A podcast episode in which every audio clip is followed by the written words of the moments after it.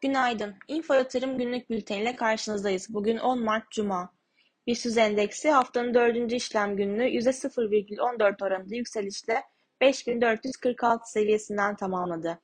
Endekse 99,3 milyar TL işlem hacmi gerçekleşirken endeks 5431 ve 5503 seviyeleri aralığında %1,3 volatilite ile hareket etti. Bugün piyasa açılışında baskı olabileceğini düşünmekteyiz. Öyle ki temettü dağıtması beklenen Ereğli'nin temettü dağıtmama kararının endekse baskı yaratacağını düşünmekteyiz. Ayrıca TÜPRAŞ'ın bugün dağıtacağı temettü ise pay başına bürüt 45,41 TL olacak.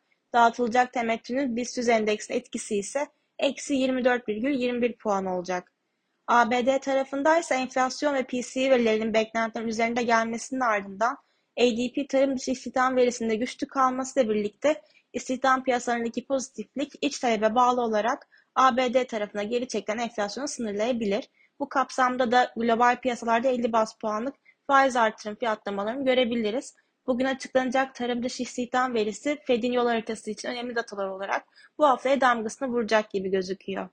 BIST endeksinde kısa vadede 5490, 5530 ve 5560 seviyelerin direnç, 5420, 5390 ve 5345 seviyelerini destek olarak izleyeceğiz.